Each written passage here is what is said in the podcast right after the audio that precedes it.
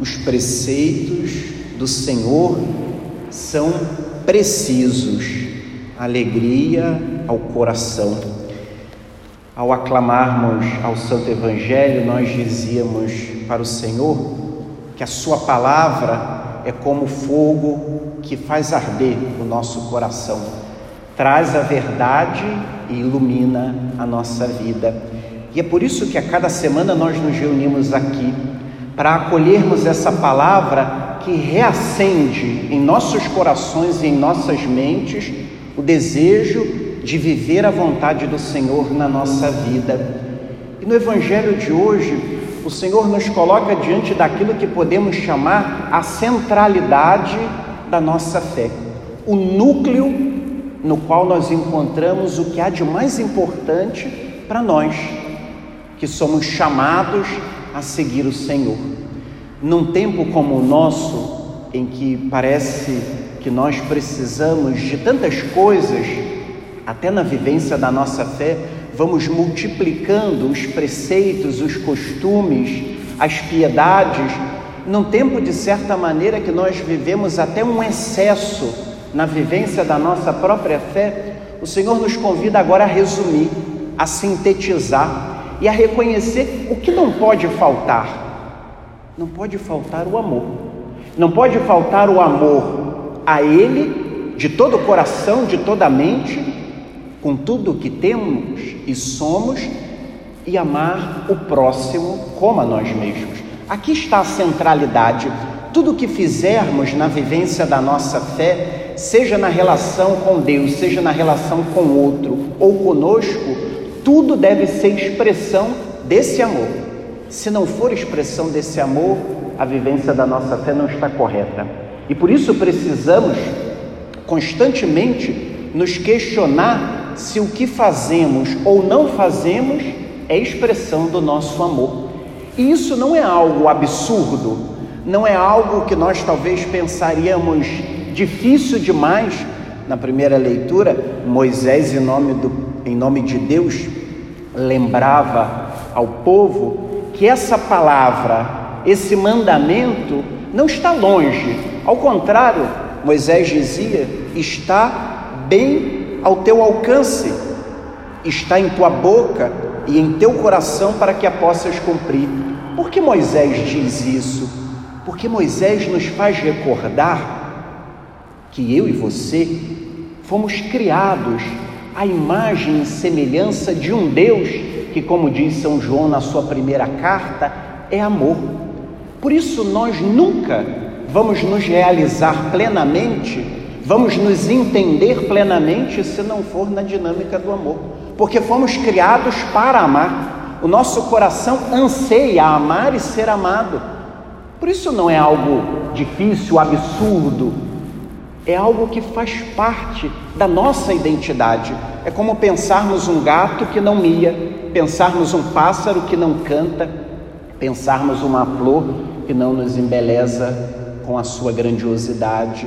Faz parte da nossa identidade amar. E assim Jesus nos convida então hoje a colocar esse amor em prática de uma maneira concreta e extremamente atual ao contar para nós a parábola que foi conhecida como a parábola do bom samaritano, que já é identificada de uma maneira preconceituosa. A primeira coisa que chama a nossa atenção na parábola é pensarmos um bom samaritano, como se os samaritanos não pudessem ser bons. E na verdade, esse também é muitas vezes o nosso preconceito. Parece que ser bom, parece que amar é privilégio de alguns, só alguns podem, como se só nós, que fôssemos cristãos, pudéssemos amar. Parece que é privilégio nosso.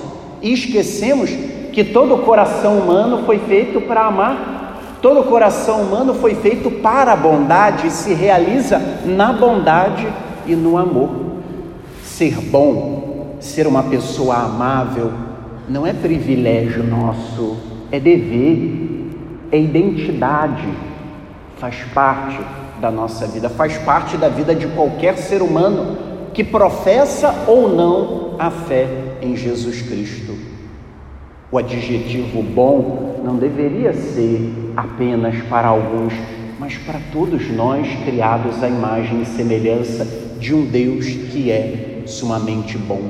Assim, Jesus nos convida hoje a contemplar esse samaritano e aprender dele como nós também precisamos passar na vida dos outros, como nós também precisamos caminhar nas estradas da nossa vida, onde também nós encontramos inúmeros irmãos e irmãs caídos à beira do caminho. O Senhor conta que esse samaritano tem algumas atitudes que deveriam marcar a nossa vida. Esse homem, primeiro, se aproxima daquele que ele viu à beira do caminho. Ele se aproximou, viu e sentiu compaixão e cuidou dele. Primeira coisa, meus irmãos, que nós precisamos fazer hoje, ao encontrarmos tantos à beira do caminho, é sermos capazes de chegar perto. Nesse tempo de pandemia, nós ficamos até um pouquinho receosos de nos aproximar. E aqueles que já eram distantes pioraram, porque agora mesmo que estão distantes, e mais ainda, mas esse homem chega perto, esse homem se envolve, esse homem se deixa afetar pela dor daquele que está caído, mas não apenas chega perto como um curioso, não apenas chega perto para tirar foto da desgraça alheia, para filmar, porque hoje até para isso as pessoas são capazes. Tem um acidente e tem que filmar. Tem alguém sofrendo, tira uma foto. O nível que nós chegamos, esse homem chega perto, diz Jesus, viu enxerga o outro, é capaz de ver aquele que sofre, não tem um olhar distante, mais além, sente compaixão, sente no seu coração a dor do outro, se compadece com o outro, não é insensível à dor do outro, não é indiferente à dor do outro, porque nós não sabemos o que o outro está passando, nós não sabemos a história do outro que está caído à beira do caminho. E muitas vezes nos sentamos na cadeira do juiz e já julgamos que é louco, que é isso, que é aquilo, que é traficante, que é viciado, que é sem vergonha. E não nos deixamos afetar. Não somos compassivos. Só que esse homem não só se aproxima, vê e sente compaixão aproximou-se dele e fez curativos. Fez alguma coisa, amou concretamente, com obras. Meus irmãos, homens e mulheres caídos à beira do caminho, nós sempre vamos encontrar a vida inteira, em todos os lugares, em todos os tempos. Não é apenas uma característica do tempo de Jesus.